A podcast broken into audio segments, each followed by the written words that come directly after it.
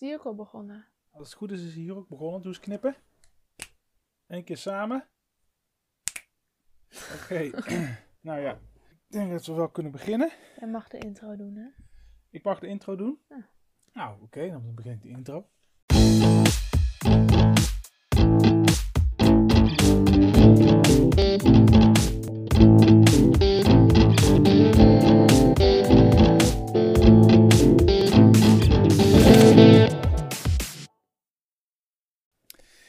Welkom allemaal bij de tweede aflevering van Geens podcast.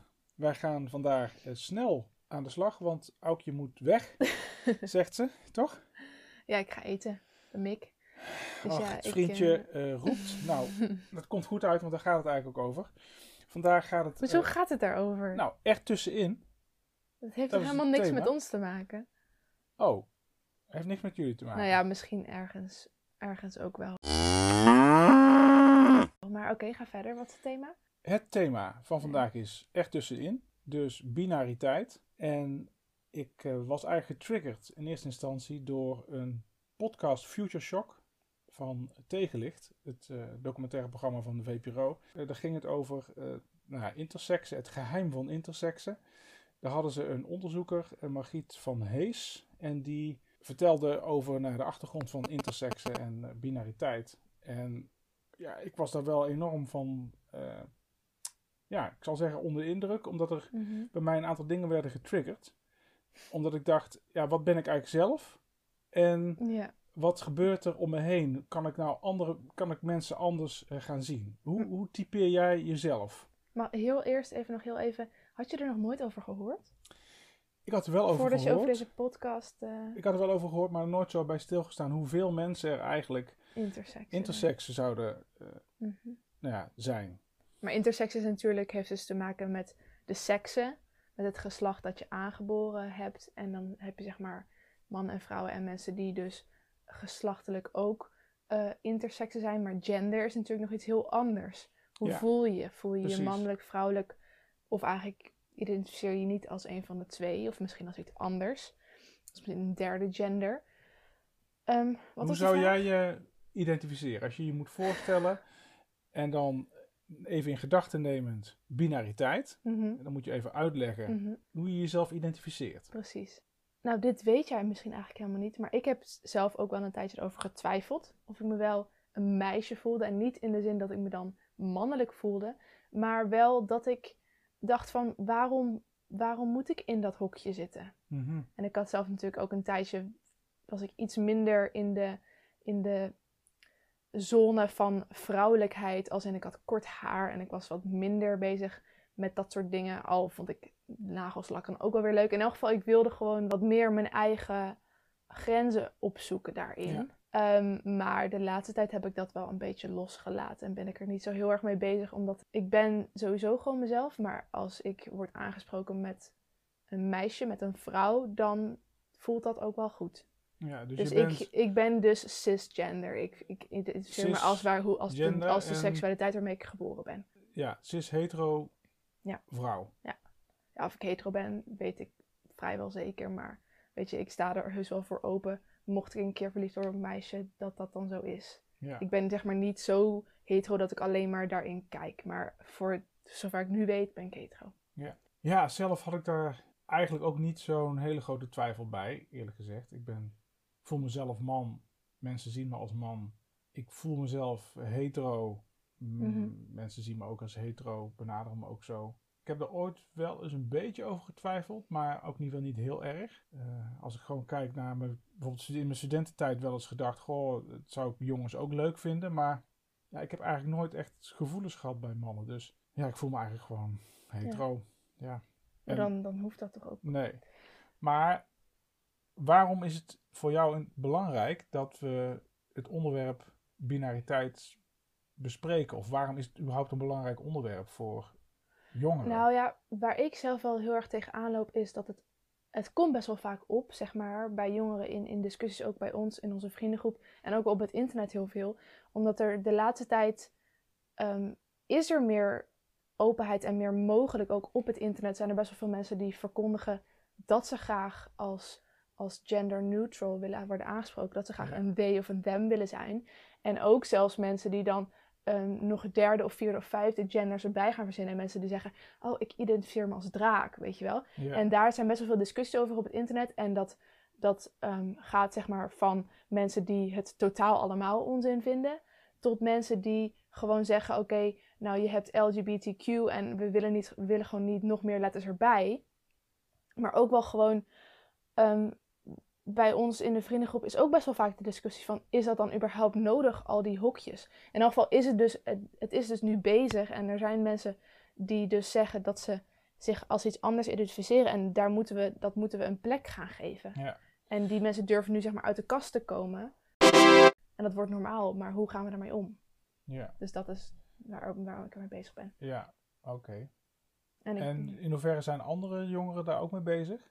Want je zegt, ja, het- op internet zie je er wel veel over. Ja. Of je kan er- En bij ons speelt wordt het dus- over gepraat. bij ons speelt het dus best wel, maar wij zijn ook best wel een, een groep die heel erg open is daarover en ook heel erg.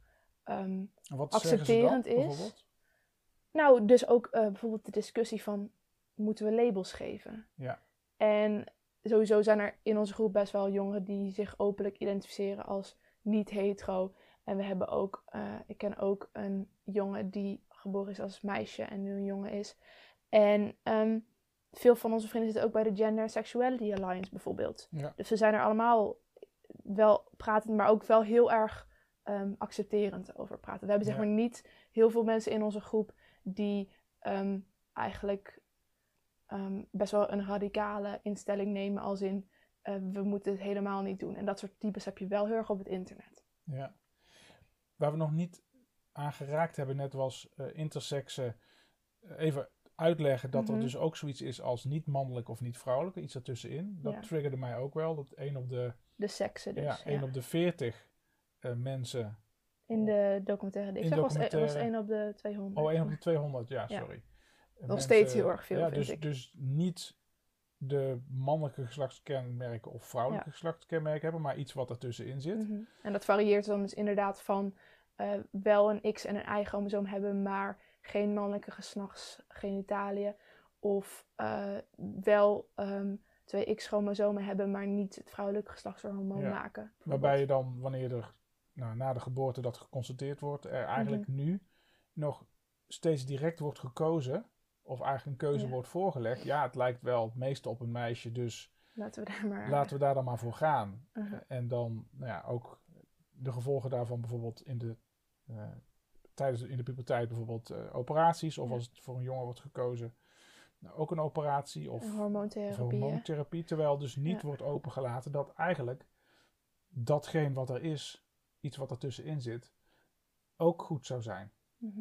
Ja, daar ik- was ik wel enorm van Ik geschrokken. vond dat die het- aflevering van Tegenlicht die ik heb gezien ook echt best wel een eye-opener dat dat zo'n groot ding was. Want ik wist wel van het bestaan van intersex af, maar Ja. ik wist niet dat... Ik, en ik wist ook wel dat het zeg maar vroeger ehm, heel erg geheim werd gehouden. En ook dus blijkbaar voor, voor de slachtoffers eh, zelf, tussen aanhalingstekens. Ehm maar dat het tegenwoordig ook nog zo'n groot ding is dat het dus gewoon... Want het, inmiddels wordt het dus ook verteld aan kinderen dat ze dat dan zijn. Maar er wordt nog steeds heel erg richting een van de twee mogelijkheden Ja. heen gewerkt. een van de twee kanten van de Ja, want er is niks in het midden Ja. eigenlijk. Ja. Maar dat, ga- dat is dus nu dus misschien aan het veranderen. Ja. En in de, de medische wetenschap ja, is dat, moet dat misschien nog op een radicalere manier dan de gendernormen die er in de cultuur zijn. Maar die twee hangen, natuurlijk, samen. die hangen Ja. natuurlijk enorm samen. En dat is eigenlijk waar het interessant wordt. Mhm. Dat de, maatschappij als een soort van hè, sociaal construct, iets wat we samen maken, Ja. hè, hoe we met elkaar omgaan, eigenlijk weinig ruimte biedt voor dingen die een beetje fluïde zijn, hè, die ambigu, ambigu zijn, dingen, Mhm. die, dingen die minder duidelijk uitgesproken worden. En ja, want je moet eigenlijk het een of het ander zijn, want anders is het Ja. te vaag en onduidelijk. Ja, wat ben je nou eigenlijk? En blijkbaar kunnen mensen daar moeilijk mee omgaan. Wat wel heel feit. interessant is ook, is dat misschien wel ehm, het feit dat interseksen zo'n groot ding is en dat dat misschien bekender kan worden dat het een feit is, dat dat ook best wel een reden kan zijn, omdat het dus biologisch gezien niet eens per se zo is dat mensen het een of het ander zijn. Want er zijn mensen die biologisch in- tussenin zitten. dat dat misschien ook wel onze culturele vorm van gender kan gaan fluideren. Ja, dus wat je wil zeggen is, als het helderder wordt voor mensen dat het eigenlijk ook normaal is dat je niet Mhm. man of vrouw bent. Het ook Ja, of natuurlijk Ja. eigenlijk, want dat gebeurt gewoon. Nou, wat ik interessant vond was om te horen eh, dat er ook ehm, culturen zijn waarin eigenlijk dat in de taal en in de cultuur opgenomen is. Hè? Een Mhm. derde of een vierde of een, ja, een veel bredere eh, uitleg van het geslacht. Dat het niet alleen maar mannen of vrouwen Ja. zijn, maar hè, dat je een godheid, godheid hebt die meerdere geslachten heeft. Of eh, ik weet niet precies welke Ja, eh, culturen het in, waren, maar in de krant las ik dat stuk over in India, die, die vrouwen of eigenlijk transgender mannen die best wel een grote eh, religieuze groep ook zijn. En die, Ja. die worden inderdaad gezien als een soort van, soort van godheden, een soort van priesters. ja, terwijl wij natuurlijk eigenlijk in een toch hè, Mhm. joods-christelijke Ja. eh, traditie... Maar zij krijgen nu ook wel te maken met discriminatie, maar zijn wel door de geschiedenis heen geaccepteerder in elk geval dan transgenders in, in Ja, West-Europa. En onze cultuur laat eigenlijk die ruimte niet. Ik- Nee. Ik denk zelf dat het ook wel te maken heeft met het feit dat nou ja, vanuit het christendom hè, de man en de vrouw heel duidelijk Precies. ja, toch een plek hebben. En dat eigenlijk daar weinig ruimte is voor iets anders. En ja, doordat je dat hebt geschapen in je cultuur en ook in hè, de verhalen daarover, Mhm. het moeilijker wordt om iets anders te accepteren. En ja, nu, ook al zijn we misschien minder religieus, ehm, ja, blijft dat natuurlijk nog steeds na-echoen in je cultuur. Terwijl eigenlijk het makkelijker zou zijn als je wat jij zegt eh, van nature ziet dat het ook net iets anders kan zijn. En natuurlijk is, is het overgrote deel van de mensen nog steeds man of vrouw.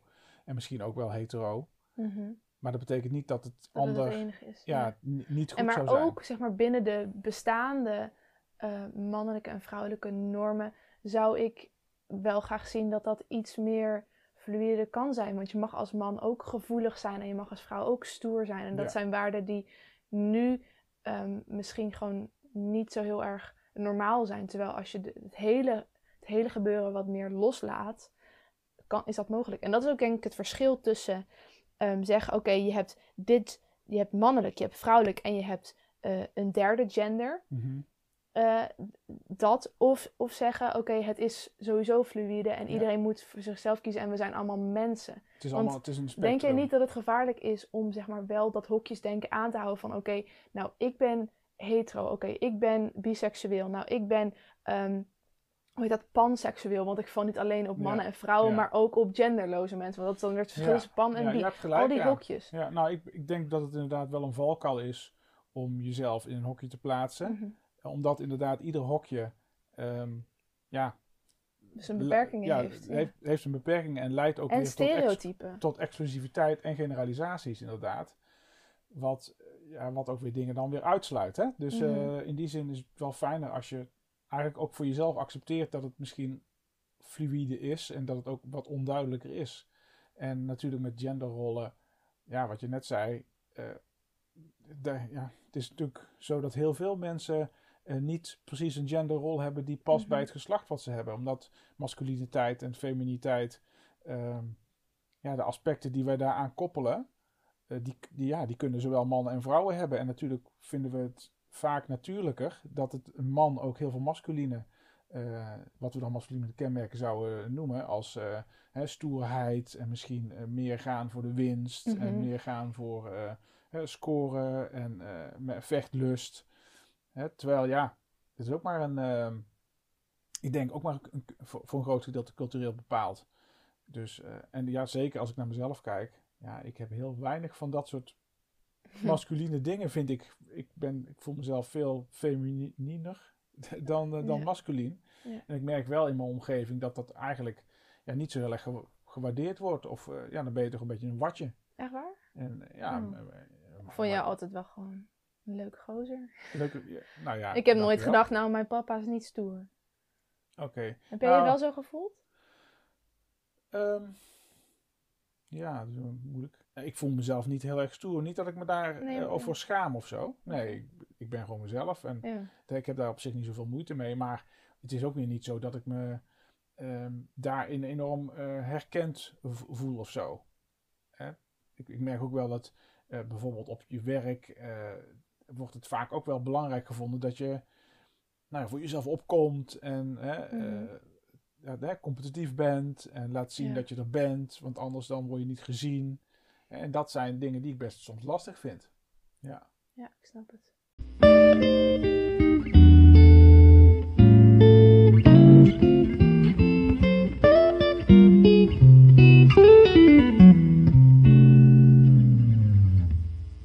Ik had nog één laatste vraag. Ja.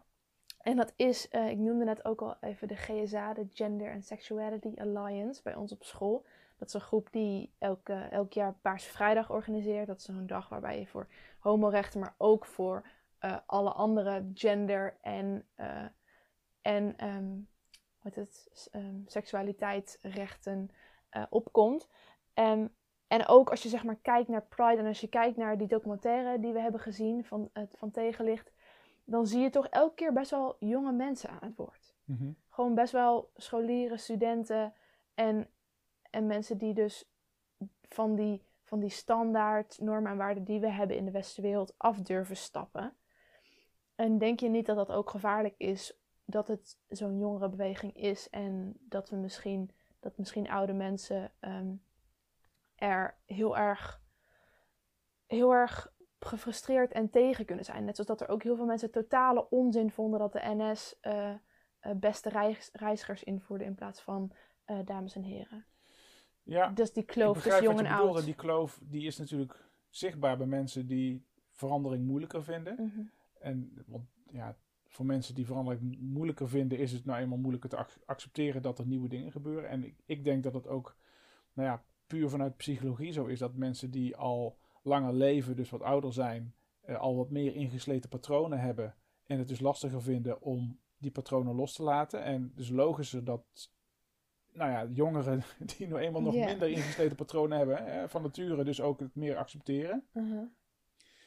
Ehm, aan de andere kant denk ik ook nog zo dat, zeg maar, eh, wat meer cultureel vrij denken, Mhm. dus ook die fluiditeit toestaan, eigenlijk in je culturele denkbeeld, in, denk maar, in, in accepteren wat eh, goed of slecht is, dat dat ook iets is wat jongeren gemakkelijker doen, die nog minder, Mhm. nou ja, zijn eh, besmet met allemaal dogma's. Hè? En oudere Ja. mensen, en, ja, die, of mensen die nou eenmaal heel erg vastzitten in dogma's, ja, die, ja, die zitten alsnog meer ingesleten erin. Kijk, je kan ook genoeg, denk ik, oudere mensen vinden die er wel voor openstaan. Mhm. Maar het is nou eenmaal zo. En jonge dat, mensen die er niet voor openstaan. en jongere mensen die er niet voor open. Maar goed, als je door de bank Ja. genomen, zijn de jongeren er meer voor open. Mhm. Toch denk ik ook wel dat het te maken heeft met ja, opleiding, eh, hè, exposure, waar ben je aan blootgesteld, waar, wat zijn je vrienden, eh, hoe eh, internationaal ben je, Zit heb je je, veel over op de het grens internet? gekeken. Ja, en sta je ook eh, open eh, voor, eh, voor anderen, maar aan de andere kant ook ben je misschien niet zo heel erg ehm, ja, geraakt door, eh, ja, ik noem dan maar eventjes eh, fake news hè, eh, Mhm. vanaf, vanaf het internet. Hè, of allerlei ehm, ja, kwaadsp kwaadsprekende mensen op internet. En zeker als je kijkt naar Amerika, daar is natuurlijk die tweedeling nog veel en veel groter aan het worden. Waarbij ja, eigenlijk alles wat te maken heeft met diversiteit, inclusiviteit, dat wordt door de rechtse media, hè, door de alt-right be- beweging weggezet als hè, links. En Mhm. Ehm, nou ja, hè, fake. En dat heeft dan weer eh, eh, eh, te maken met. eh, wordt allemaal weer gezet in de hoek van. Ja, dat, die willen eigenlijk alles overnemen. En dat zet, dan weer, zet je dan weer af tegen nou, het, eh, het rechtse gedachtegoed, het conservatieve gedachtegoed. En antisemitisch en eigenlijk raciaal, alhoewel ze het zelfs niet zo vinden. tegen homo's.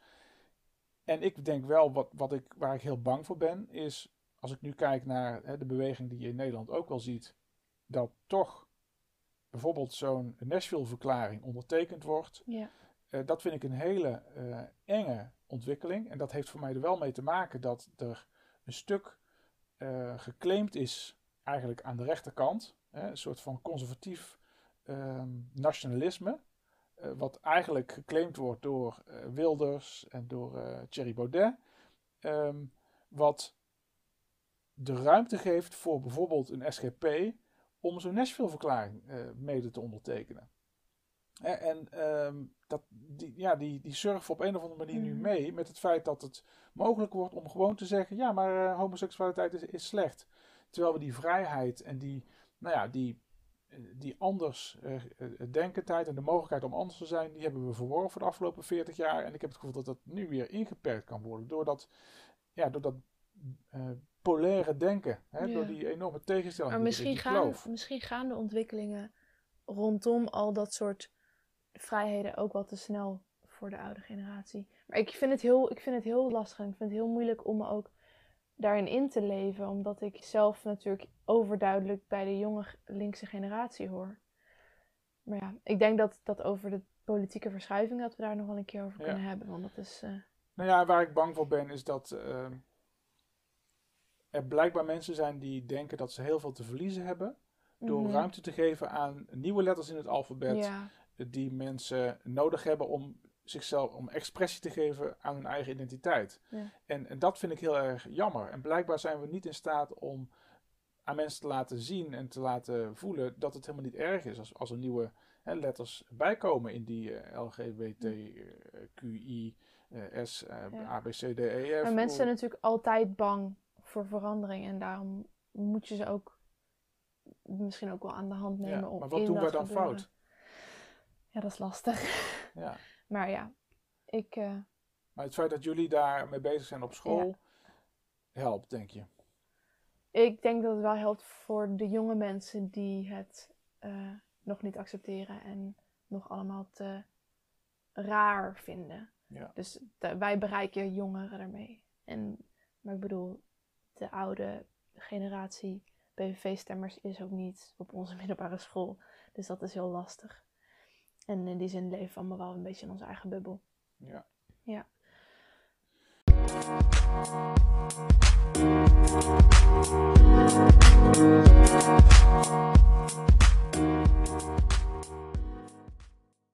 Oh ja, we hebben nog eh, deze.